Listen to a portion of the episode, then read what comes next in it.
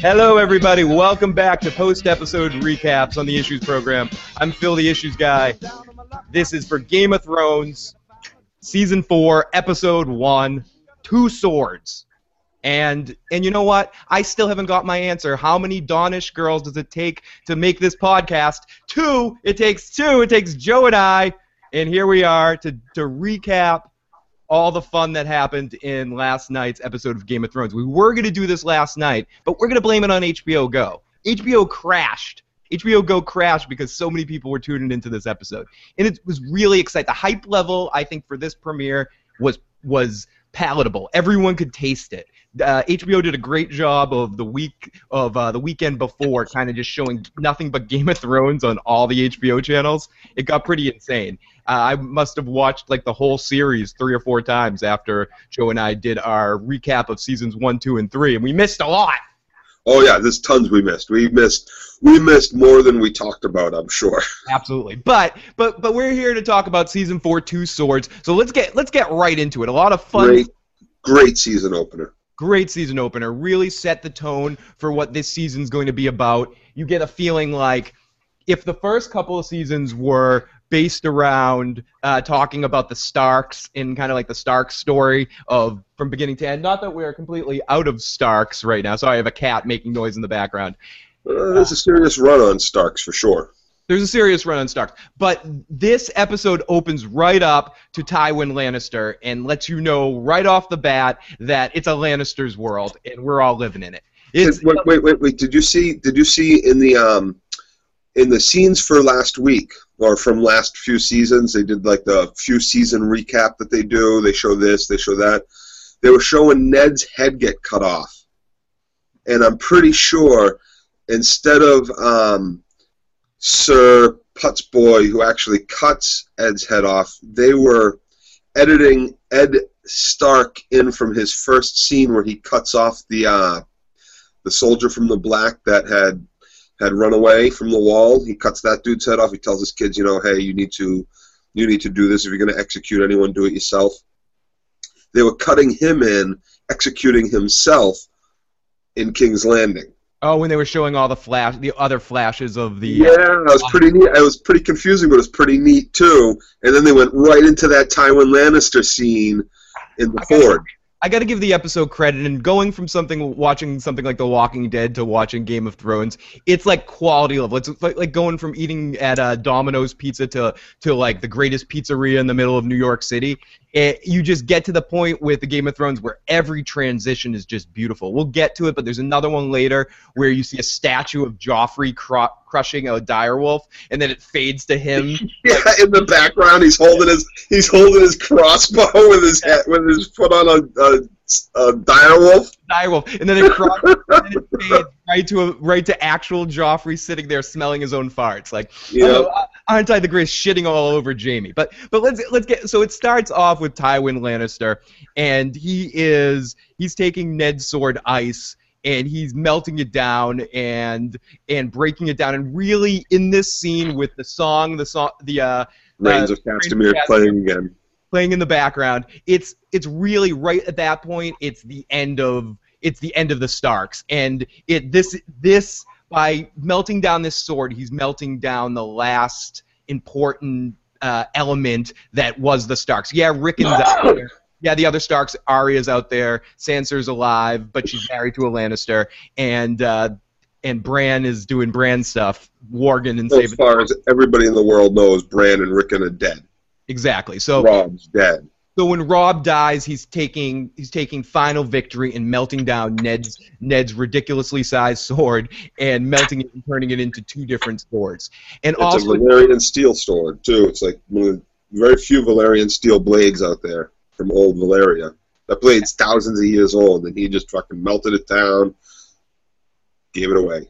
He gave it away, turned it into two two separate swords. And at the end of all this, he throws some carcass into uh, into the fire. Was that the body of uh, of of uh, Robb's direwolf? Was that what he was throwing into the fire there? Like I wasn't sure, if, or if it was just. Who threw something into the fire? Who threw something into the fire? Tywin. At the end of the scene of melting down the sword, he takes a carcass of something and he. Throws yeah, I wasn't. I wasn't sure what he was doing there. Both Katie and I were like, "What? What did he just do?" I, and I didn't remember from the books anything specific, but I'm guessing just for a visual aid, that was something that was added to the show that necessary that wasn't even necessarily supposed to be Rob's uh, direwolf, but just at the end of it all, he threw a wolf in there just just for just for measure, you know, just just to top it off, to be like, hey, one last fuck you, I'm gonna burn a wolf too.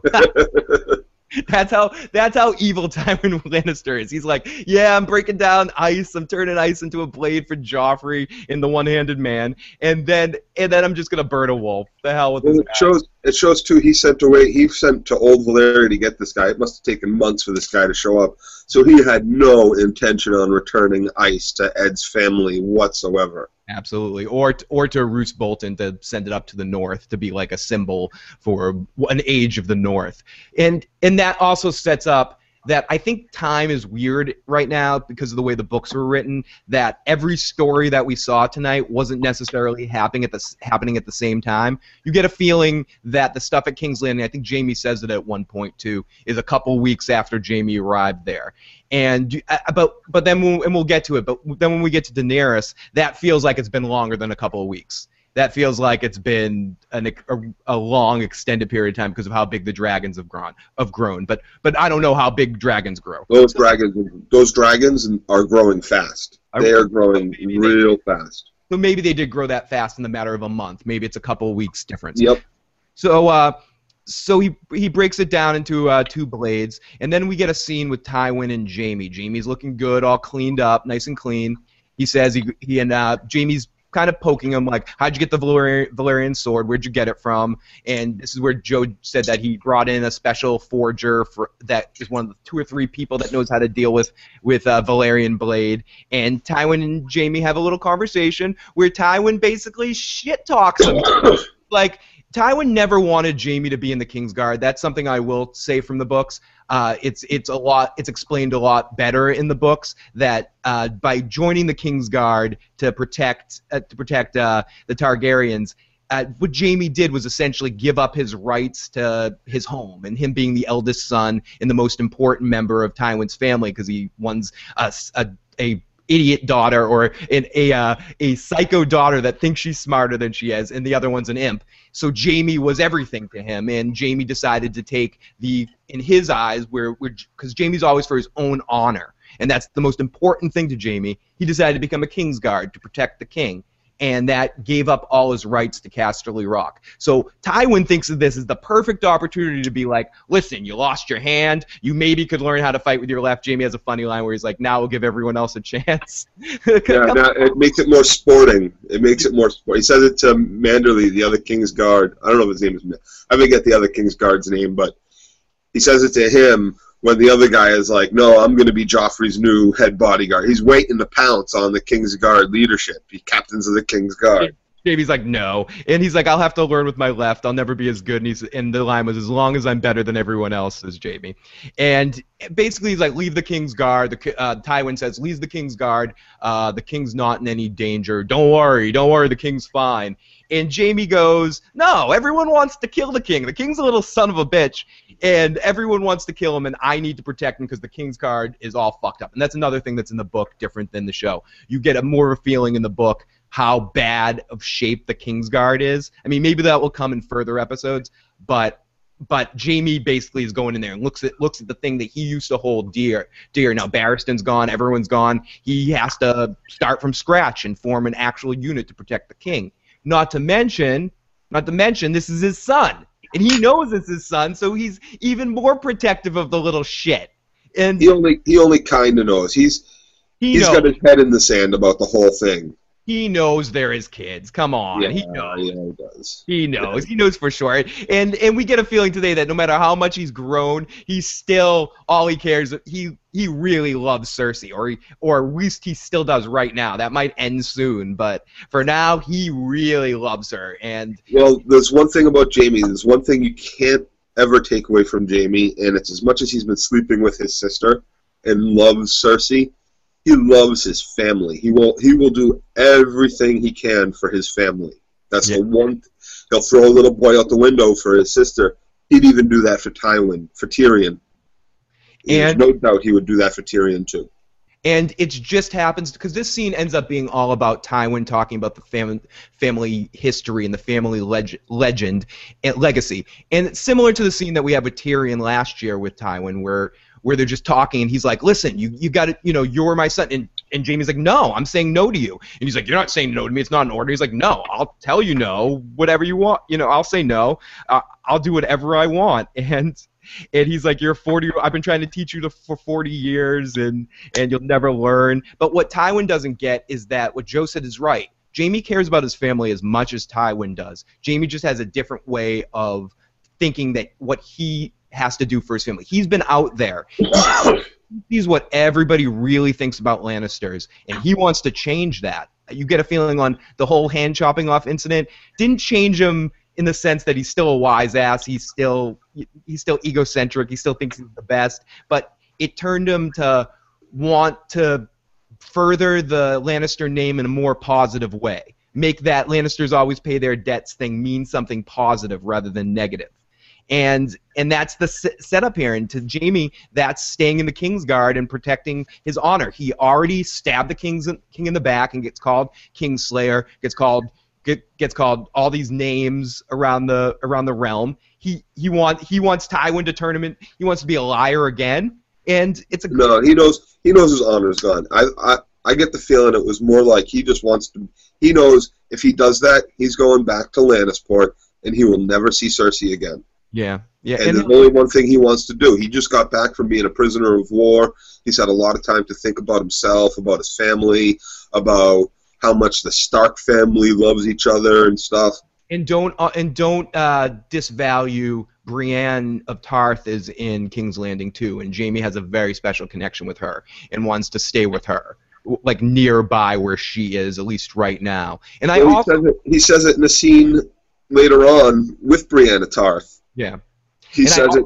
He says it right to her. Are you sure you're not a Lannister? Yeah, he's exactly. attracted to her. He's he's everything that Cersei. He's she's just a bigger, kind of more homely Cersei, but you know you got the hands for it and all that. Like oh. he's like he you could mean, be there. You mean visually, okay? Because because personality-wise, they're they're nothing alike. And and I also visually they're nothing alike either, but but but they're closer visually than they are personality wise. I see what you're saying with the blonde features. One's a tower.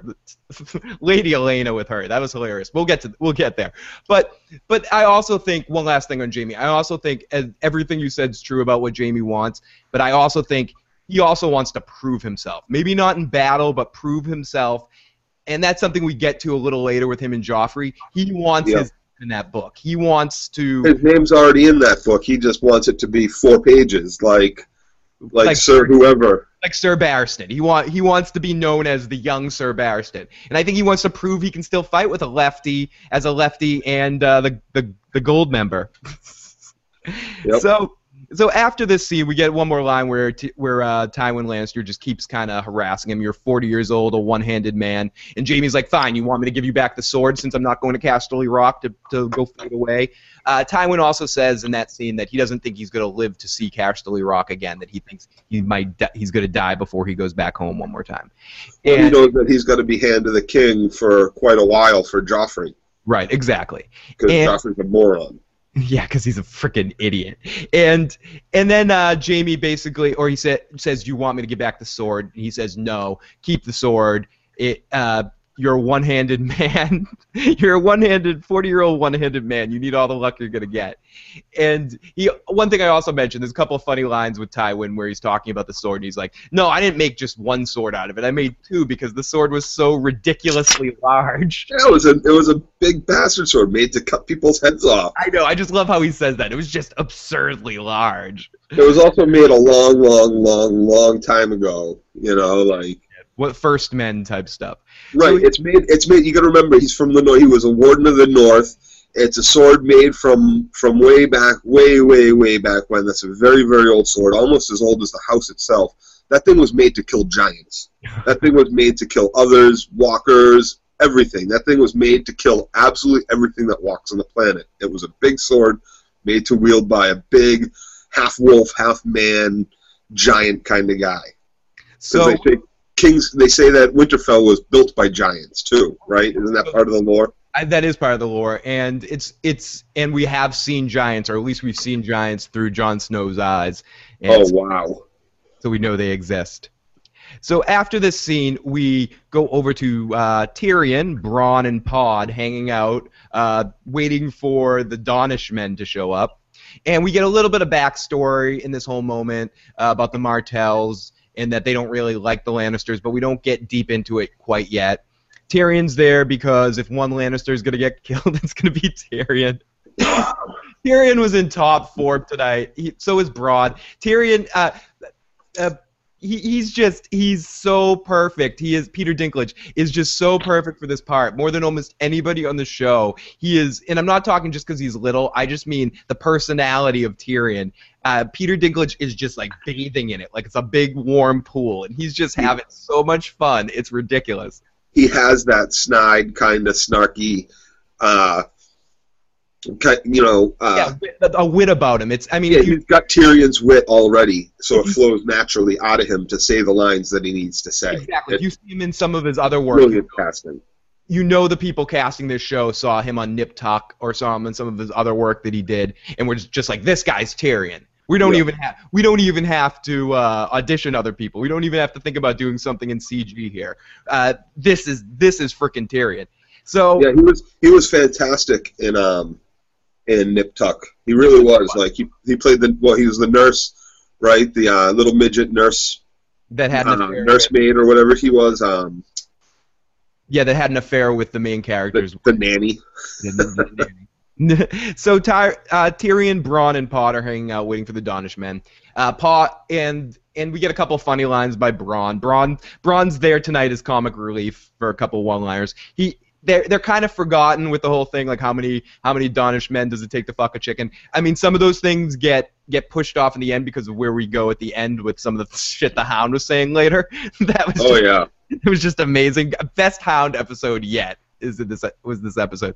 Uh, so uh, the the Dornish people start to approach, and uh, Pod knows his Dornish houses. He knows his flags. This kid's smart. He He, knows how to. he, he, he's not. He's he's um, Pod, he's Lord Payne's kid. He's not. Uh, he's from a noble house. Okay, so he's not a, he's not from like uh, Fuzzy Bottom or whatever that place is called. No, he he's educated, and you need, and he, that's you became a squire, so you would become a knight eventually. You know, lords sent their kids off to be to be squires to basically do Pod's that to learn. Pod's being set up as the coolest guy in the realm because he he can pleasure hookers without them having to pay without having to pay him, and now he knows his flags. He could be on Game of Thrones Jeopardy. Th this Yep. kid amazing. He's got talent. But we get like I said, we get a little bit A of nice, a nice little match for Arya in the future, hopefully fan fiction. Possibly, I did see him give her kind of uh, eyes a little bit when he greeted her. Hi, my lady. When he greeted them later. in the episode. So maybe we might get a little action if the if uh or no no with Sansa not Arya so so maybe maybe uh maybe she could be a future Sansa because I don't believe Tyrion and Sansa are going to stay together I can't I can't I can't buy that Sansa's got to get some action eventually on the show so and she's not doing the dink. That's not happening. So so Tyrion welcomes all the Dornish people. And uh, if a quick quick quick backstory of the Dornish uh, people and how it's different. It's the southernmost point of Westeros. It is part of the Seven Kingdoms. Uh, one thing that's different there is is you got princes instead of lords, and women and men are equally as important in the Dornish society. And uh, I don't want to get too far into like the Dornish stuff, but basically, it's part of the Seven Kingdoms. It just has a slightly different substructure in the sense that completely equal rights and a little bit different, uh, different hierarchy. But they do. Well, Their tree when when the Targaryens originally invaded Westeros, and they were the last kingdom to fall, and they didn't fall. They they kind of negotiated their way out of it because the king knew that this was a desert people. This war was a war with them was going to last forever. Yeah, so just, let just let them have it. It's the southernmost tip. Let's just let's just get set up a trade embargo with that a trade a trade good trade negotiations. as long as they pay tribute to me every year, give me give me taxes and, and soldiers for my kingdom, then they can call themselves princes, but they can never become a king. kind of like Texas. You know, they or they or they even call themselves they don't call themselves king, but they call themselves like, you know, another word for king when they become lord too. No, no, That's I hear you. I, I was joking when I said kind of like Texas, but what I mean is that Texas has such a substructure of their own society within that state, more than almost any other state in the United States. Like it could be its own country, and and you know it's just part of the gang, though. It's part of the gang. But we let Texas get away with everything that they want to get done in Texas themselves. I love Texas. I had a great time in Austin, and uh, in Houston. Great cities. I'm not shit talking Texas. I'm just saying it's kind of like its own thing down there. It's Anyway. Texas. Yeah, it's Texas. It's Texas. It's not the United States. It's fucking Texas. So uh, T- Tywin welcomes them, and they don't care. The prince, the uh, older prince, is not there because he's unhealthy. But his younger brother, who's uh, called the Red Viper, uh, I could Oberyn. pronounce it. You- Uh, could you? What's his uh, name again? Oberyn. Oberyn. Almost like Obi Wan, but with an R in there. Okay. I might refer to him as the Red Viper just so I don't screw up the name. Yeah, I just call him the Red Viper. That's his name. He never gets called the Red Viper in the episode. But but anyone who so that's a kind of a book spoiler in a sense. But I have a they're gonna call him the Red Viper soon. Someone's gonna say it. It's gonna be on the show. They're they're well, not. he's got he's got a he his character arc. Well, yeah, it, it, it's coming soon. You're gonna no- see a lot from him soon. no no no spo- again we will not do any book spoilers here. Uh, regardless of how much we want to. Both of us are edgy in certain like, come on come on. So uh, so he he needs to Tyrion needs to go find the red viper to make sure he doesn't kill anybody and uh, Bronn has a funny line like, "How are you gonna find one Dornish guy in a hole in in the huge city of King's Landing?" And Tyrion's like, "This guy's famous for fucking everything that walks. Check the whorehouses, of course." So uh, Bronn's in top form in this episode too. They're both those two have great chemistry. Uh, Tyrion and Bronn are two of the people I could watch a spin-off series that was just stories of Tyrion and Bronn mixed up with stories of stories of Arya and the Hound. Like like I could just watch buddy cop a buddy cop movie of both of those guys, both of those teams. Oh, oh yeah, there. I mean, it's the it's the non-political stuff like him, Arya. Those characters aren't involved in the whole game, so to Yeah, speak. It's more emotional. per- You're right. and, and I do love the game, but I gotta admit that in the sense of the game, uh, my only thing that I've been missing a little bit in seasons, uh, the end towards the end of season three and season four is I'm a big Littlefinger guy on the show. I I mean I don't like him. I don't think he's a good person, but I love the character. And from where the Arya and Hound story goes to where they're heading, uh, heading to the Vale, I it's going to bring Littlefinger back into the story, so I'm excited to see Littlefinger back and what he's been up to. I, I've been missing my Littlefinger versus Varys uh, stuff, which is my Yeah. some of my favorite stuff from King's Landing when it's there, and I've been missing that to to a minor extent. Jamie being back there really helped out because it brings a different vibe. Even though I do feel we'll get to the Jamie and Cersei scene in a minute, but we didn't get a scene of uh, Tyrion and Jamie, and I was upset about that. That was the one. my Well, um, that's because that's going to be a uh, that's a little bit more of an emotional scene. But like like you were just saying with um oh what did you just say? Uh, uh, think about it for a second. I'm just going to get to the Red Viper stuff quick. So we get to meet the Red Viper and uh, the prince and his girl, and uh, and they're both and they're both hanging out and in a horror house. And I'm gonna. This is our sexy scene. This is our Game of Thrones drinking game. Time to drink. We get to see boobs and get to see dick and everything like that. I don't know if we get to see dick, but but basically it sets up that Oberyn and his paramour, not his wife, his paramour, are bisexual, and they fuck. Oh, and, and can I can I say that's a third that's our third Rome cast member, the paramour. Absolutely, the th- another Rome cast member that's coming. Uh, also, isn't New Daario a Rome cast member? I knew Daario. I don't remember. I I didn't recognize him, but he he might have been. He might be. Uh, there might be another one too. I thought I read that uh, that he was a Rome cast man. And Rome, another show on HBO that if you haven't checked out, I suggest you check out. So we meet the Red Viper, the bastard girl, his his whatever, and they're about to have sex with a guy and a girl. A funny line with one of the guys that works for Littlefinger, and uh, they're about to have sex with all the girls. And uh, the Red Viper's like, "No, you're coming too." And the guy's like, "Wait, I'm not a I'm not a hooker." And he goes, "You're anyone that works for Littlefinger's a whore. Get in Right. here." I love that line. Yeah. And, and the kid's like, yeah, sure, all, all right, fine, but you know, you I'm really expensive. Yep. And he's like, you I don't. do whatever you want, but you're gonna it's gonna cost you. Yeah, and he's, he's like, I don't care, uh, whatever. I'm into I'm into having it my way. Come over here, slut. And he bends him over and is put, about to put him in doggy. And then we hear in the background two guys singing the Rains of Castamere. And the, the Red Viper doesn't seem to like this one one bit, Joe. He doesn't like this one bit. So he leaves the room, goes into the room, and basically just starts shit talking these guys. Uh, like like just almost like if you're punking a guy at a party, like like hey you fucking pieces of shit, what's up over there? Could you shut the fuck up? I'm trying to, you know, I forget exactly what he's saying. Uh, he hears, uh, uh, you you look like a shaved goat's balls or something. Do you know why the world hates the Lannisters? Because golds and lions and yada yada yada. Stupid motherfucker. And then he pulls a Sollozzo from The Godfather, and in and just when the guy's like trying to pick up his sword to the big broadsword, he just stabs him in the hand and start on, on an artery and starts like poking the artery. Right, like, right through the wrist. Yeah. Right through the wrist. And he's like, very painful he's like, listen, if you want your friend to survive here, you uh, you should get him to a doctor, or you can pull out your big, large, stupid sword and fuck with me. What your choice, buddy? And just puts him in a really awful situation. And right at the right time, Tyrion shows up and and goes, wait a second. We get a funny line where he goes to Bronn, "Are you? Uh, I heard you're Tyrion's hired killer." And, he, and uh, Bronn's like, "No, I'm a knight now." And he's like, "How'd you become a knight?" And he goes, "I killed the right people." Just uh, really yeah, killed the right people, I guess. So Tyrion goes, "Can I talk to you outside?" So Tyrion and and uh, the Red Viper go outside, and right away you can see that this guy has no respect for Tyrion, and not in the and not in the you're a little imp way, in the you're a piece of shit Lannister way.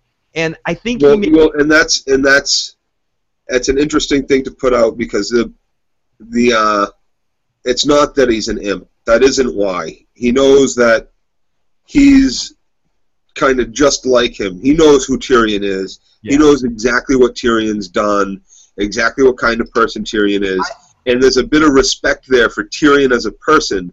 It's that he's a Lannister. He can't get the taste of it out of his mouth. I hear you, but I, but I think as you're absolutely right, and I think as we get into the revenge aspect, and basically he tells a story about how his sister was uh, was the the the was Rhaegar was Rhaegar's wife. Rhaegar Targaryen, the son of the Mad King's uh, uh, wife. Uh, he get, he took another wife, but he still took care of his old wife, and she was living in King's Landing. And then when all the shit went down, when Jaime stabbed the Mad King in the back, and Robert conquered Rhaegar's army, uh, Rhaegar's army, Rygar. I'm thinking about Nintendo games, and and uh, and at that point, uh, Tywin Lannister did kind of turned on that uh, they let him in the gate because he said he was there to defend the king, and he ended up turning on King's Landing and attacking everybody, and and he killed uh, a bunch of kids in town, and he also killed and let the Mountain apparently rape uh, well, he had to, they had to kill the whole family, the whole the whole royal family. Anyone's in Every Lannister, they yeah, all only, have to die. The only Lannisters we know that are alive are the Lannister up there in Castle Black, the uh, Targaryens. The Targaryens, yeah, I'm sorry, Targaryens. The Targaryen that's uh, on the council of the the the uh, the the black the Black Wall, John, uh, that guy, the ball, the blind guy, the Maester Aemon. Yeah, him and Danny and uh, Dany's brother Daenerys. Uh, what was his name? Dead. Viserys? Yeah, Viserys. Thank you. Uh, and dead. So those are the only Targaryens we know that are alive. So everybody had to die. Anybody that got fucked by a Targaryen had to die too. And basically, uh, this guy's sister got raped and then chopped in half by the Mountain. And this guy blames Tywin Lannister, saying that the Mountain wouldn't have done that without Tywin Lannister's okay, which is absolutely right. He wouldn't have. So this guy basically wants to destroy anything Lannister. I don't think he has the same kind of grudge against Tyrion, but I think Jaime, Cersei, and Tywin are all fair game. I don't think he wants to kill uh, Ty- uh, Tyrion. I think you're more you were right when you said he's he like if it wasn't for him being a, a Lannister, he would uh, he might like Tyrion you know, he's like, I like you. Come on, join the whorehouse. He's he's also got yeah. He he was gonna order up some more girls for them. Right. and Tyrion's like, ah, I used to partake, but now I'm married, so I can't partake in the hookers. Like, right. So it's it's more so. It's not that it's Tyrion. It's not that he's an imp or Tyrion that he doesn't like. It's that he's a Lannister. Tyrion, I think he was okay with until he had to bring up that memory of right the, the the the sister that he loved the most in the world, you know, marries this prince is supposed to be protected, he cheats on her with Ned Stark's sister. Mm-hmm. He says that. He says with Le- Liana, Lisa, whatever the hell her name was. Lyanna Stark. Yep. You know, takes her, which is what caused the rebellion in the first place. And as a result, Rhaegar's kids get their heads dashed against a stone wall by the Yep. mountain. By One the of the mountain. biggest men south of the wall. Yeah, they recast the mountain too with like a profession as like a A professional third wrestler. time? Yeah, they've recast him again, I believe. Oh my god. So How after many this times? after this awesome scene, eventually they're gonna have to recast everybody if the show lasts long enough. They're gonna have to recast like Bran. They're gonna have to recast Arya. They're gonna get too old. They're gonna get too old to where the books are. I mean, if if the we'll talk about this a little bit later, but See, the, the thing about the thing about how big these continents are, it shouldn't. They should. It should be matching up. It takes like four months to walk between King. Five months to walk between King's Landing and Winterfell. Like the time period should match up to how these kids are growing. I hear you, and it's not going to. It's we're dealing with Harry Potter world. Sh- At least Harry Potter could kind of go every year in school, so the kids were growing up, and that's what's going to be dangerous in this because if you think at at the soonest, book six, we're at six, right? Book six is going to come out this year, and then you got to think another couple years for like it's weird with the show matching up to the books and what will come out first. If the show might end before the books end, I mean, Well, I've I've read about his where his writing's at, and he says most of he book six and book seven are mostly done, or at least mostly done in his mind. At least book six is mostly done, if not done.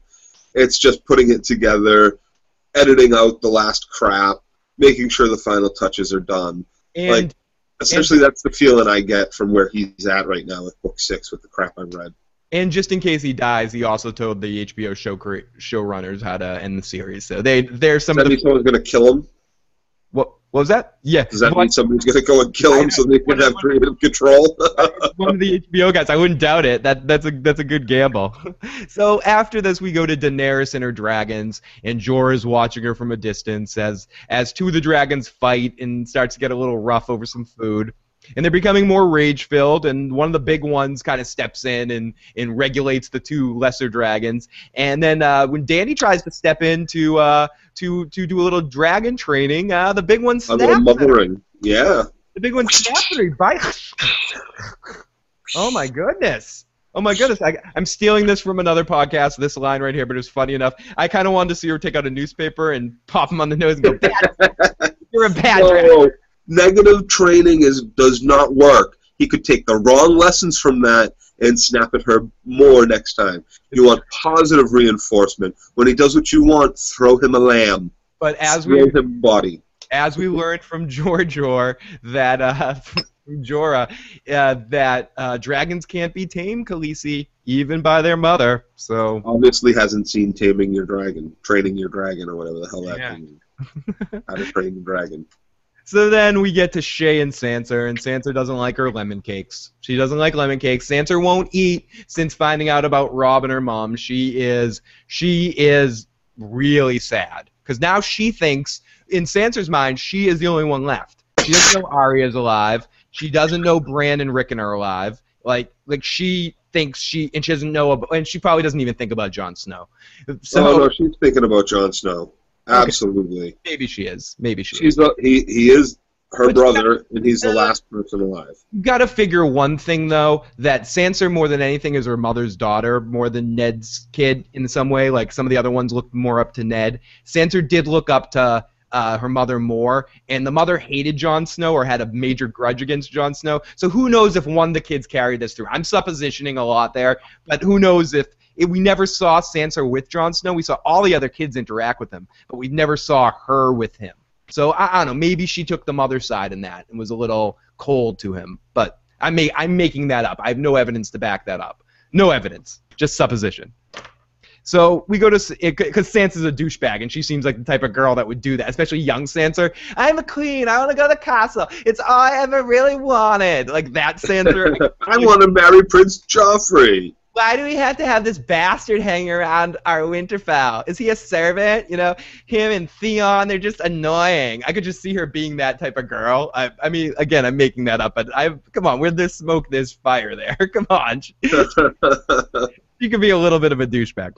So, So what, so what you were saying about you like Varys in Baelish, yes. I'm actually kind of glad Baelish gets a little bit of a break from the series for a few episodes and stuff. Leaves King's Landing for a little while because that could get a little cliche. no, Their I, back and forth quips I that could easily get like the the the eunuch and the pimp, like it just going at it with their with their little wordplay. Who's smarter? Who's more devious? Who's more shady? All that stuff could have gotten really cliche really quick. okay, then I think I need more Varys in King's Landing dealing with Joffrey because I find him hilarious in those scenes and his like eye reactions, his eye rolls when Yeah. Joffrey says things. Oh, And such a such a queen, such a beautiful queen. He, he Yeah, I think I know? think I just think maybe we need more Varys because he's there. So I I just want to see him a little bit more. But maybe you're right in the sense that less is more with those characters, and the less we get from them, the more amazing it makes their scenes when they do show up. right, so- right. So you're right. So we go to Sansa and Shae, and Shae's trying to get her to eat, and she won't. She just wants alone time. Uh, and Tyrion comes in and go asks for a moment to talk to Sansa, and Shae gives him major bitch face. and uh, and he just she at she needs to eat. No servant in the world's gonna get away with this stuff. I don't care if she is fucking Tyrion. She she is she's starting to cross the line. She she and you may have talked about this a little bit before how Shae is a little different in the books, or I thought she was a little different in the books than the show. They're making her more like book Shae now. They're they're set they're they do a good job in this episode uh, of she seems to me a little bit more like the person I knew in the book. So so he tries uh, Tyrion tries to comfort Sansa, talks about how he respected his bro- her brother but didn't know him, how uh, the mother tried to kill him once but he still had uh, major respect for uh, for for the mother and and just trying to say say bless you say all these things to kind of make uh, Sansa feel better and comfort her and let her know that she's not alone and yada yada yada and she basically just cuts him off and stands up and says uh, I need to go to the church in in uh, I need to go to this, to whatever they call the church I need to go to the church and Tyrion's like oh yeah the, heard God, the Godswood. She The wasn't Gods- going to the church. She wasn't going to the Temple of the Seven. She was going to the Godswood, okay the where her god dad prayed. The gods would. Oh yeah, to the uh, the the gods of old. To pray to a tree. to pray to a tree. And and sh I remember when Jon Snow had to go to the tree to take the oath. And and then she uh she he goes, "Oh, I've heard that praying helps." And she goes, "I don't want to go to pray. It's just the on- only place no one will talk to me." It's just, and you see a look on Tyrion's face, like I am in a no-win situation. I'm trying to make the best of this. She's Yep. 50, she's 15 now. Maybe that's old enough for me to get in that. You know, like like just thinking maybe uh, like like he's to it seems to me in this episode he's a little less interested in what's going on with Shae. Like he's like he refuses her. Like we'll get to this in a second because it's all part of the same scene. He because he tries to confront her. He comes into the room and Shae's there naked and she's horny and she's being insane because she saw him like put his arm around Sansa when she was crying, which doesn't make sense because she knows how upset Sansa is and she knows that that uh, Tyrion's a good guy. So why wouldn't he comfort her? She's just being irrational and stupid. And she's still pissed off because of Varys trying to pay her off in the last episode of uh, season three and thinking it was Tyrion that tried to pay her off. Tyrion doesn't want any piece of that. He's like, get out of here. And I think he's kind of skeeved at this point. I mean, I think he still cares about her, but she's turning into kind of psych- psycho girlfriend. territory. I forgot about that. I forgot that when she was saying, "Oh, you you want me to leave? You want to give me gifts so I'll leave?" I completely. I was like, "What the hell is she talking about?" I completely forgot about that. Thanks for the reminder. Oh, no problem. So yeah, she's she's thinking about that, and she's just like, listen, listen, you don't, yeah, things are hard, and she's not being understanding at all. He's like, listen, the king, the the, the king's hand wants me to have sex with a virgin. He hates me. Uh, my sister wants to kill me. The king wants to kill me, and he lists like three or four other things. And everyone calls me the imp. You know, he's like talking about, and you and she's like, "Mammy, yeah, poor you." I'm, I'm like, shut up. Do you realize what's going on in this guy's life? If you do really love him, or do you just love, love the uh, love the the cock or something? I mean, when she's just like she's being because I don't think she cares about gold or money. I just think she's an attention whore, and she's like, eh. She's she's living the best she's ever lived. She's not living in a camp getting tooled by all these dudes. She's not in a whorehouse. She's not traveling with pirates or sailors getting railed all the, the whole time. She's she's in King's Landing. She's part of the court. She doesn't really have to do anything. She's she's Sansa's she's Sansa's maid. She's got it made. You know, she No, Sansa's doesn't. not that much of a demanding, cruel cruel person that they become friend they become friends because she's probably reminds her a little bit of Arya. She has a little bit of that like snappy Arya wit, so she, so she, it, it's a good balance for Sansa to have someone there like that. So after this scene of just basically more shit piled up on the dink, it, we, go off to uh, Jaime and he's getting a gold hand, which again is is. It, we talked about this a little bit, and I'm going to be very vague about this. Jaime's definitely there a lot sooner than he is in the book, and a lot of the stuff that happens later on with Jaime's happening now, and I like that. I, I like it because I think it's going to set up a lot of interesting stuff down the road in the next couple episodes to see how Jaime interacts with people in his family as things unfold. So it should be it should be interesting to see. So we see Jaime off with getting his gold hand and getting it uh and it's taken days or weeks to get it right. And Cersei's being a straight up douche around Jaime.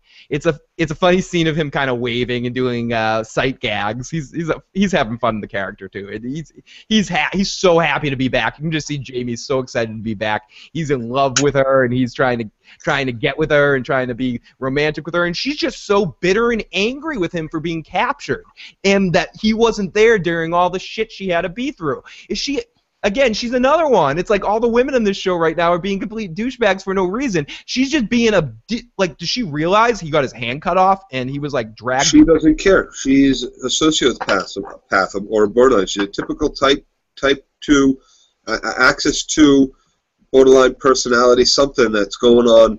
She doesn't care. All she knows is by getting captured, he abandoned her, and that's yeah. it. There's no there's no other other way about it and this is the this is the moment. This is going to be the galvanizing moment in in, uh, Jaime's head. Exactly who his sister is.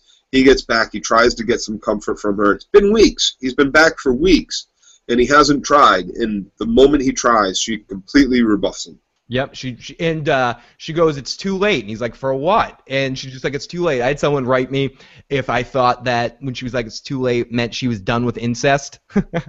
no, no, that's not it. Cersei's all about the incest. She was having sex with the other one when Jaime was gone. Uh, Tyrell Tyr- uh, Lannister, not uh, what was Lannis- Lanny Lannister, the one that was uh, Robert Baratheon's uh, wine boy. She was yep. having that that Lannister. No, Jay, uh, Cersei has no problem with incest. That's not why she, he was refusing refusing uh, Jaime here. She was refusing because of a power play. She was uh she was trying to control here. She's so pissed off again that he was gone while she was dealing with all this all all that happened.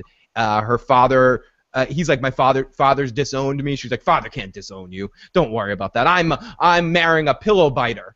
how dare, how dare you? The I most run, the most renowned pillow biter in all the land. so we have, uh, so pillow biter is a is a term in Westeros. So is sword swallower. So, uh, so we know, so we know this. Uh, so two two comments. He's the renowned pillow biter, sword swallower. Uh, so she's marrying him, which which if you think about it, is it she the only thing she hasn't really I don't think she's so upset about marrying him as much as she's upset about Margaery becoming queen. I think that pisses her off more. No, I, she's she's pretty she's just as upset about having to marry. Uh, she she had a marriage. She was queen. She wants to be alone. She wants to she she had it in her mind maybe she could just be with with Jaime or just be alone. She doesn't yeah. want to have to marry, be a slave to another man after every, putting up with Robert Baratheon for that long. Ah, every year every year more more uh, potential mates are being born in her family every day. Every day another lannister is born that's a potential mate for cersei one day. So she's got plenty of options out there. Yep. so so I forgot to mention at the end of the uh, the Tyrion and Shae scene, we see some random skank spy uh, listening to the whole conversation, and at the end of the Cersei and Jaime scene, this skank spy runs in and whispers to uh, Cersei probably everything that just happened. We don't know, and uh, and uh, we'll get back to Jaime in a second. But one last thing on oh no, I'll I'll say what I got to say after the last Jaime scene because it's associated with that too. So quickly we go off to see Ygritte and Tormund, I believe his name is and uh, and how everything dealt with after uh, her shooting uh, Jon Snow with the arrows and the Jon Snow leaving the wildlings fallout. And basically, what comes out of this is everything that we thought before we learned for tr- truth for now that Ygritte didn't want to kill Jon Snow. She obviously could have if she wanted to. She just wanted to injure him a couple times, sh- shoot him with a couple arrows, and make it look like, excuse me, she was trying to kill him. But she wasn't really trying to kill him. And then right here we also get to meet these uh, n- these different kind of wildlings. They are Fen. called what was that? Fens. T- Fen. Yeah, Fen. Fens. Like Ven. yeah, Fens. And we meet their uh, their leader. I think his name is Styr. Is that his name? Styr, something like that. Uh, it's, Styr I don't think it's, it's not going to be that important. Or something, whatever. They, and these guys just seem like seem like uh seem like they're they've been watching The Walking Dead a little bit, and they're they're in, they're into the idea of eating people, and they eat people. That's what these guys. That's these guys' thing. They eat everybody. They especially like to eat Southerners. They like to eat crow, and we get the little. Uh, marbled. Yes, they taste delicious. Everything from the south tastes like delicious. And we get to see a crow's arm. Uh, and we and all I'm saying is these guys better never get to Castle Black because if they see Sam, uh, Sam's in trouble. They're they're gonna they're gonna want to eat Sam. They're they're gonna want to they're gonna want to put an apple in Sam's mouth, get him on a spit. They're, they're gonna Sam, the first one on the spit. they they should hold they should put Sam on like a giant mouse trap for these guys and have them all come make a Sam trap. I think all these guys like a like a trap that Gargamel would get for the Smurfs or something to capture all these guys. Okay, so uh, we uh, we get off to Jon Snow here, and Jon Snow's back to health. Him dealing, talking to Sam, and dealing with Robb's death, and uh, dealing with how Robb is always better than him in everything, well, except for living. Robb's not better at you than living. And I gotta say, as much as uh, Jon Snow is Ned's son and we, or, or is a Stark, uh, we we definitely or definitely influenced by Ned. We we know that I think Jon, at least the way the character's written, is a little smarter than than uh than than uh, Robb Stark was. Was a, had a little bit less of like Robb Stark had that Ned Stark disease, like of just being a little bit too pig-headed with the brain. But I guess Jon Snow is the same way in some ways. I, I, I'm I'm because he because he says a whole bunch of shit here. He goes he goes to uh, the court where he's getting sort of a court martial, and he tells them pretty much everything he did in season three. Killed one of the Night Watch guys, hung out with the Wildlings, did this, did that. He gets it all out there so there can never be any question as to what he did and didn't do. He just he just confesses to it all now. Let it all come down. He probably won't live past through this week anyway. He's got three arrow holes in him. He's got an attack of a hundred thousand men coming at the wall from the north. All the people he just, all the the army he just left to the south that shot him full of arrows.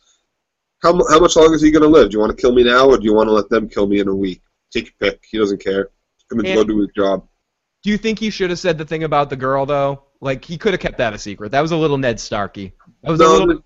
there's no need to keep that secret. And and like I said, if he does, and it comes back, it's more fuel for the fire. If he True. admits to everything now, uh, everything I did, Qhorin Halfhand told me to do. He told me to make them think I'm one of them. He told me to kill him. He told me to do whatever it takes to get the information and get back here and get it to you. Whatever I had to do, and that's what I did. And it included taking this wildling as a wife in my bed, whatever. Yeah, and we we get a good line from the uh from the Targaryen guy there that says if uh if I love him so much. He's so Yeah. good. he's awesome. He's playing that part so well too. If Yeah. uh, if every night watchman got uh, executed for for having sex with a woman, we'd have zero night watchmen. And then Yeah, yeah, we'd have we'd have a bunch of if they all got beheaded, we'd have a bunch of headless bodies yeah, hanging out. the wall. line. And he, but I do agree in a sense that he's very, he's a little extra protective of Jon Snow. There's, he definitely cares a little bit about Jon Snow. Maybe you see something in him. Uh, maybe there's something else there, but he definitely, he well, definitely. well, I think I think we got a little hint tonight. It's, I mean, um, when when Prince Oberyn is talking to Tyrion, we get we might get a little hint, a little bit more to maybe a back character. Maybe, maybe. Per, I perhaps, mean, there, perhaps. Wait, let's let's let's talk stop. about that a little because that's No, a, a pretty stop. big, Let's stop. especially. Let's stop right there because I because I'll talk to you more about it afterwards. Uh, because because I'm afraid we're gonna tread on some stuff that I don't want to say.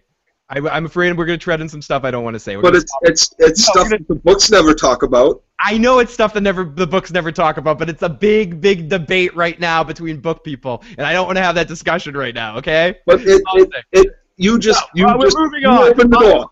Okay, I did open the door. I did open the door. I made one. I did make one comment I shouldn't have made, but whatever. And with and with that hint earlier, okay, th- there there's definitely there's definitely a, a, some sort of connection to that. Off to off to our connection is the fact that Ned Stark in season one mentioned the name of the the mother of Jon Snow to Robert when they were talking. There was a there was a little bit, and Ned Stark seemed like he might have been bullshitting a little bit there. But whatever. Well, well Ned Ned was bullshitting there. He was. Ned was he he was, but there was a uh, there's an, another moment.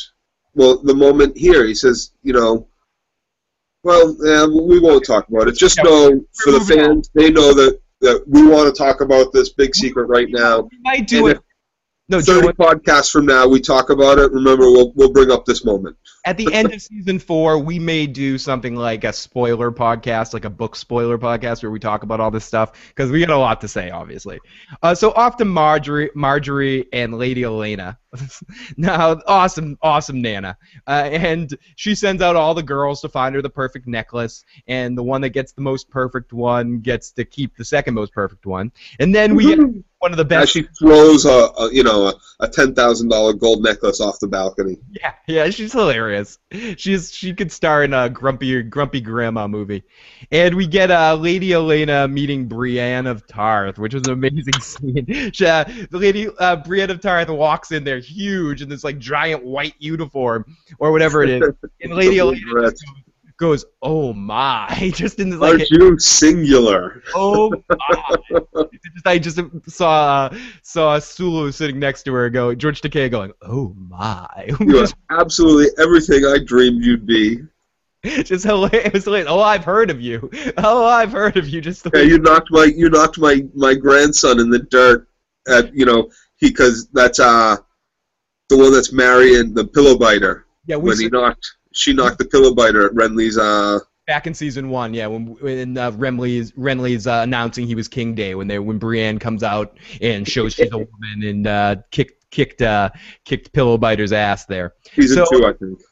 Yes. What is that character's name? I we we keep uh Tyrell. What's his? Uh, it begins with is a T. Mace Tyrell. Hmm. Whatever. We'll we'll come back. I'll I'll look for it in a second. I want to say Mace.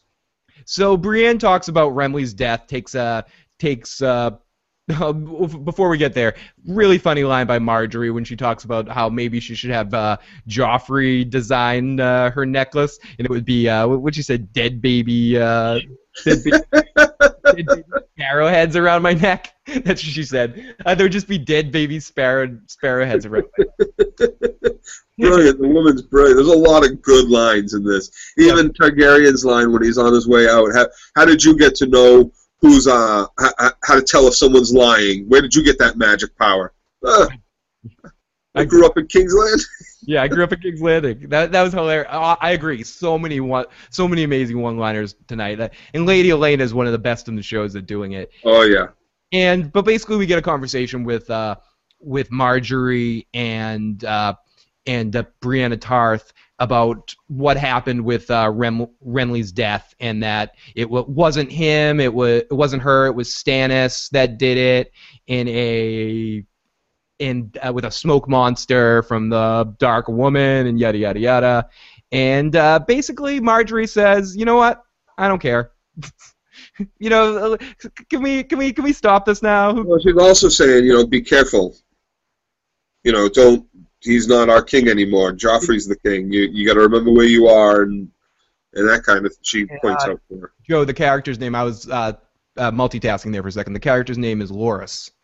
Loras Tyrell. Okay. Loras Tyrell. And uh, yeah, so, so, but Loras is the real reaction we care about because Loras loved Renly and had like a very special relationship with him. So he's the one that Brienne needs to watch out about. That being said, Brienne already spanked his ass once, so she can beat him again she's a better fighter than he is, and he's one of the best in the in the realm. So she's definitely she's definitely up there as one of the best fighters that's alive right now. So we so here's where we get our uh, crossfade from the statue of uh, Joffrey crushing a wolf. uh, to cut to Joffrey loving his own farts and uh, just like being like, yeah, yeah, whatever, whatever, whatever, Uncle Jaime, whatever. Try to protect. Yeah, the, the the looking up the. Yeah, the look, yeah, looking at himself. He was looking at the armor on the wall, and because he was now this he's in the the captain of the King's Guard's office, essentially, and this armor up on the wall and that kind. And you know, Joffrey's such a, a tool. He gets off. He gets hard on all that like on all that warrior shit that he'll never actually be. And he gets hard on messing with people's minds and trying to fuck with people, and he just starts fucking with with uh with Jaime in the scene. It says Jaime's whole family is messing with him. Like like give me a break. No one in his family can be supportive. That's why I missed the Tyrion scene, just to get some sort of emotional welcome back from Tyrion to see uh to, so Jaime wouldn't have to deal with all this crap from the rest of his family. His son here is sitting there and dissing him, is dissing talking shit about him being captured and how he won the war with uh with with uh, while Jaime was away being locked away and uh, has a grudge for doing shows a grudge against him for doing nothing. I don't think I don't think Joffrey holds a grudge against Jaime like Cersei does. I think Joffrey just looks for an opportunity to fuck with people, and especially someone like Jaime that probably as a kid was always told was so perfect and so wonderful and yada yada yada by his mother, by his grandfather, by everybody. That now Joffrey's like, I'm king, Jaime, and you're shit, and just wants to remind Jaime of the score, kind of. I don't think he really gives a shit when it comes down to it. I think he's more just messing with Jaime to mess with him. And he looks inside uh, the the book of great deeds by the Knights Guard, and he flips to Jaime's page, and he goes, "Oh, uh, Jaime, uh, hmm, no, there's n- not much in here about you." And then you're four. Yeah. After touting everybody else's uh, accomplishments and how many pages they get, he compares Jaime to, yeah, yeah and you got nothing here. What's yours gonna say? Killed the last king. Yeah, and that's probably Killed the second to last king got to put his bastard child in the in the throne. got got hand chopped off and needs to learn to masturbate with the left. You know, That's all it's gonna say, and that's basically what he says to him. You're 40, you have no hand, you have uh, no good deeds, and he's just being a dick for dick's sake. And, All the same things Tyrion said, Tywin said to him, and Cersei said to him. yep, and he's like, "You have one hand. How can you protect me? Uh, you're uh, you're dead." And uh, and you got to figure that Jaime, again, I know he knows. Jaime is one disappointed daddy. It's one disappointed daddy. So let's get to the useless out of the way. We get some useless scene with Daario and Danny, where Danny's looking for Daario, can't find Daario. Where is he? He's off with Little Worm gambling. So I'm thinking it's gonna be some cool gambling match where them taking other people's money, and they go and they're playing like a holding sword competition, and and this guy, I'm sorry, this guy isn't Daario. He's he's not Daario. I maybe I gotta give him time. I'll give him time, but to me he looks too much. As this gets said in a couple of articles I read, and it's true. I think he looks too much like too many other characters on the show to to make him stand out to be someone special. And I think the the other guy just played the smugness really well, and and either they decide not to do Daario like he is in the book. I think in the book he doesn't have like a blue beard and all this sort of stuff. Yeah, a little bit. He's a little. He he.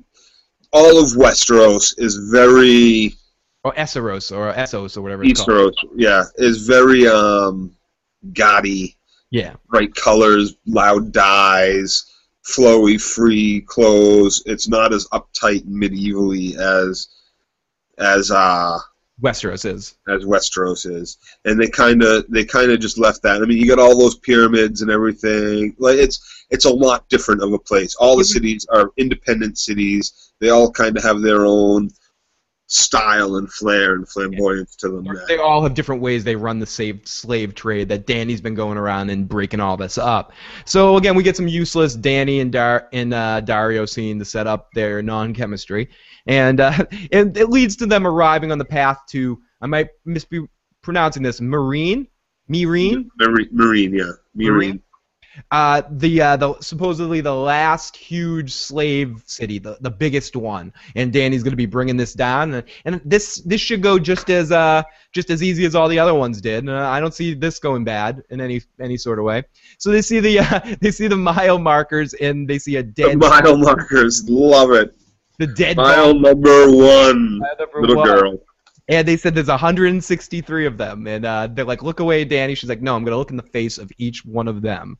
Danny's gonna catch them all. Gotta catch them all, Danny. Gotta No, yeah, no, that was. I I really liked the way that uh, that character played that scene. It that scene went down exactly the way it went in the book, and that's a it's another one of those great character moments for Danny Targaryen. Yeah, that, along with the buying and, and freeing of the whole slave army right back on its captors, these were pivotal moments in my mind when I was reading the books that really galvanized me to her as a character. Yeah, I'm really excited to see where they go with her in this season and some of the places that they're going to going to head with it. So, Yep. so uh, ultimately, this is the end of uh, the Danny stuff for the episode, and we get two more little sections here that happen.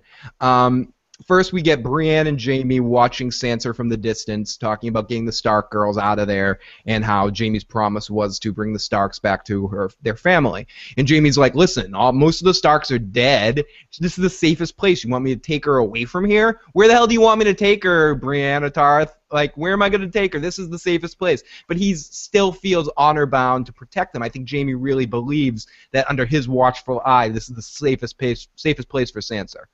I, I really, and he thinks that Arya's dead, and he, that's what comes from this scene. Arya's dead. All the other kids are dead. It's complicated. She's married now to the nicest Lannister. I, I To mean, my, yeah, to my brother. who's not an a- complete asshole. Yeah, she's not safe here, but she's safer here than anywhere, kind of, because no matter where she is, she her life's in danger and in threat. especially in the, especially in the world we live in right now. That's a very uh, that's a very Lannister heavy world when it comes down to it. So. So uh, they're watching her, and it's a great scene with uh, Jaime and Brienne. They just they just have great chemistry on screen together, and you and their characters really match up. She is his conscience, and he says Joe said the line earlier, but he says a funny line that you're pissing me off. Are you related to me? Because everyone in my family is related to me. The blonde hair, yeah. I mean, are you sure you're not related to me? Which I think Joe hinted at this earlier. It's Jaime's way of saying that he's attracted to her. 'Cause- 'cause-. Uh, a- uh, there's been a lot of little moments between the two of them in their travel south and all that, and their couple attempts at getting south that they share. But you know, he's definitely seems like he's. This is the first woman aside from Cersei he's had any kind of close relationship with. Yeah. And it's and it's messing with his head a little bit.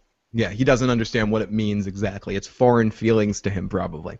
So a- after this, we go to our the uh, the frosting on top of the cake that was this episode. A lot of good lead up, a lot of catching us up where other characters were. We did not see any Stannis tonight. We did not see any Theon tonight, and we did not see any Bran tonight. But they weren't going to go without giving us Arya and the Hound. So so we get that we start right off with great back and forth. I'm even going to try to recreate some of the stuff they say. Watch the episode; it's hilarious. They have Oh, they're brilliant together. They're so good. George wrote this well in the book. These, this whole scene with them two together, he wrote it all great in the book. Their whole travel together, and it's translating brilliantly to screen with these two actors. I love Bas- it.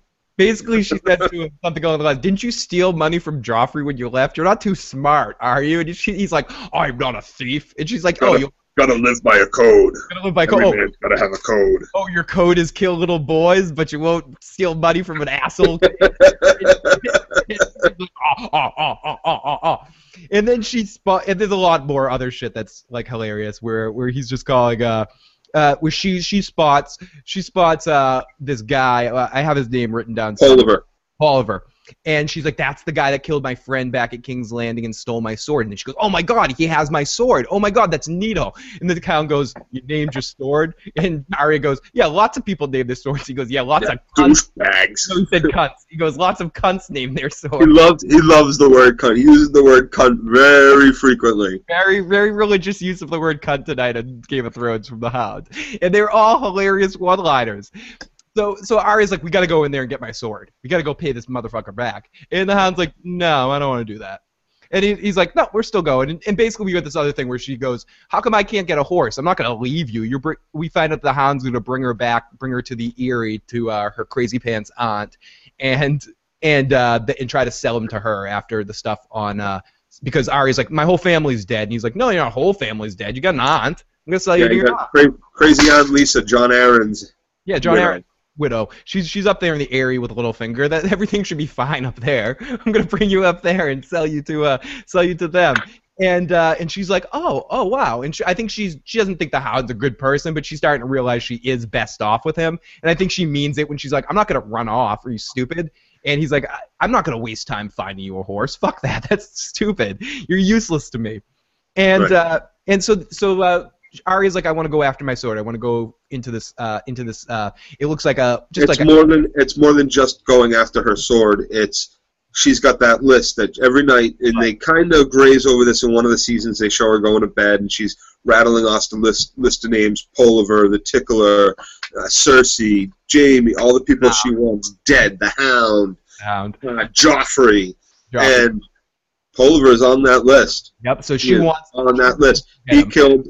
He killed the the boy that she was traveling with. Yep, the, the little boy that couldn't move his legs and all that sort of stuff uh, after he was injured. And, And she Yeah, we'll- psychotically yeah, we'll get to this. We'll get to that. love, love it. So the hound walks up to the door and he's like, I'm not going in. But then the door opens right as they're walking past and the hound smells some food. And that's the one thing. You don't met when the hound smells food, as we learned from the end of last season two, he eats pig's feet. He's a, eat, the hound will eat anything. The hound's hungry. And that's what we learned too from the lead up to the scene that they're hungry. Well, no, but he, he also knows if he turns around and walks away, that guy's going back in and saying some some dude and a little girl just just were about to walk in and let's go rob them on the street now. They just left. Right. So he So walks you know, either way, this is happening now. So he walks in and they sit down for some food, and they notice that there's a few men, or that this guy uh, Oliver and the rest of his guys are kind of fucking with the ownership, uh, taking the guy who owns the uh, cat, the uh, tavern, and uh, having sex with his waitress or his wife or something. Going, "No, Daughter, maybe. daughter, she's gonna have a good time, huh? We'll pay you or whatever. And basically doing what the Lannisters are doing now that they own, that they won the war. Essentially, they're They're looting. They're getting their spoils. yeah, they're dothracking the the uh, the countryside. They're going around and raping and pillaging uh, everything. Yep. And and uh, the hound's sitting there and basically just waiting to be served a drink. And he's sitting there with Arya watching what's going on. And and one of the guys, Polliver, goes, "Hey, I recognize you." And Arya gets scared for a second because she thinks it's her that he recognizes, but it's no, it's the Hound. And he walks over to the Hound, and and he's like, "Oh, oh, oh, oh, how you doing? You're the Hound. Oh, can I buy you a drink?" And he brings over a drink for him, and takes and he has his own drink, and these they start taking sit, drinking drinks, and he's like, "You're the Hound. You're great. I heard wonderful things, but we work for your brother, the Mountain. Oh, what an asshole that guy is." And the Hound's like, "Yep, he's an asshole." And he's kind of the Hound's being somewhat respectful in this whole moment, like talking to these guys, and uh, and then this guy is basically like. Uh, he goes he goes uh oh you fuck you know everyone's taking spoils right now. And you, see you got one right here. And the hound go, says a funny line yeah i've had her. I've had better. And Arya looks offended by this. She's like what? And uh and, you know, she's smiling this whole time because she knows what's about to come. She's loving being on the hound side right now. And then this guy's like, "Why don't you, uh, why don't you come with me? Come with us back to uh, King's Landing. We can split everything. We can stop. Come, come, come with us." And the hound's like, "I'm not going to King's Landing." He's like, "Oh, what do you mean?" And the hound just goes, "Fuck the king." It, it, it like, and with the guy's like, "What about the king?" And he's like, "Fuck the king and fuck you. You're a cunt. Give me a drink. Buy me a chicken." And give me a chicken too. And he's like, "What do you mean, give me a chicken?" And he's like, "He's like, no, no, now, now, you know what?" He's like Deebo fucking with a sandwich. like, give me that sandwich. And he's like, "No, give me two chickens. Give me two bloody chickens." And then this guy's like, "No, no, no, no, no, no. How about I trade the chickens for your little girl? My guys would like to have a go on that." and uh, Well, he also he also finds out at this moment too. He says, you know, oh, what? You don't want to come with us? You don't want to partake? You know, I heard that the the hound ran from King's Landing, but I guess it wasn't just false. I guess you are a big fucking coward, you pansy. And that's when the hound knows for sure, absolutely, that he's not getting out of this tavern without a fight. He never will. without, killing all these guys. And so then the hound turns his whole philosophy and starts shit talking these guys. He goes, he goes, you know what? Listening to talkers makes me thirsty. And he drinks his whole drink, and then he grabs the other guy's drink and drinks Yeah, that. and the other guy's that. and he goes, "Give me two chickens." And the guy goes, "What?" And he goes, uh, "He goes, I understand. If any words come out of your cunt mouth, I will have every chicken in this entire place, and you're gonna die. Are you gonna die for some chickens?" And and the hound just and Arya is just laughing her ass off right now. She's just smiling because she knows that the hound's gonna kill all these people. And then the hound gets up and starts beating the shit out of all these guys and has like a huge fight and takes that like amazing fight scene and takes down most of the guys or at least injures most of the guys. And then Arya notices that most that uh sh- she he's injured in, injured Oliver to the point where like fucked up his legs and Oliver's on the ground and Arya goes into the room, kills like two or three guys, like to get to him, gets to Oliver, pulls her sword needle out of the sheath, and then Joe. No, well, she she she uh she his legs weren't messed up. He was he was you know dazed or whatever. And he gets up off the floor, and she cuts the back of his leg. back of his leg. She she fucking Achilles him. She fucking goes right at him with some Syrio Forel kind of ninja style swordplay. She just slices the back, drops him. She drops him on the floor, and that's when she starts with the "Oh, what's the matter, boy? Your leg hurt? Am I gonna have to carry you?" And starts she starts going over the same exact shit that Polliver said to her, to her friend right before he drove needle up into like the little boy's chin, just like she does to him. word for word, and then and then does her move, which is the slow stab, and slabs stabs him. That's what that's what he did to the kid. Yep, yep, absolutely. That's what I mean. Did, did the same move he did and stabs slowly. And she killed like she killed counting him three people in that scene, like no problem, no Yep. problem. Did you see the smirk on her face? Yep. And then the Hound gets her a pony, and they Yeah. and pony, a white pony too, a nice white. yep. And that's the end of our episode, leading off into next week. Wow, what an episode, Joe. Loved it. Loved the opener. It was brilliant. yeah, I'm really excited to see where they go this season. And uh, next next week, and we'll be back next week. Uh, uh, Sunday night probably be back next week because I assume you don't have to you don't have to work next Sunday, right? This coming Sunday. Okay, so we will be back Sunday night after the episode is over. Either I'll be watching it on HBO Go or or find some way to watch it. This weekend was HBO free preview, so I actually got to watch it on HBO. It was, it was weird. Nice. So, uh, everybody, thank you so much. Thank you so much for tuning in this week. We will be back next week with more uh, Game of Thrones talk and uh, post episode recaps. And if uh, you want to catch up on any of the post episode recaps, please subscribe, join. You can uh, watch Walking Dead whenever you happen to watch it, then watch our recaps right afterwards. And there'll be plenty more episode recaps coming up. I'm going to be doing a little bit of 24 maybe coming up that's returning, uh, but and some more shows coming up as well. So uh, Orange is the New Black as well. Gotti Oh, will be great show. the show to do. I uh, work with I work with a guy whose brother is married to the best friend on that show. Oh, the real best friend. Uh, the girl uh, that played uh, the main character, the one that wrote the story, she went to Swampscott High School and is a former member of the same cable club as I. When I did a podcast about it, uh, our teacher called in and uh, talked to some memories about her. Small world. Anyways, guys, be back next week. Talk to you next time. Follow me on Twitter. I got issues, man. Later. Music. Kick in, God damn it. Kick in!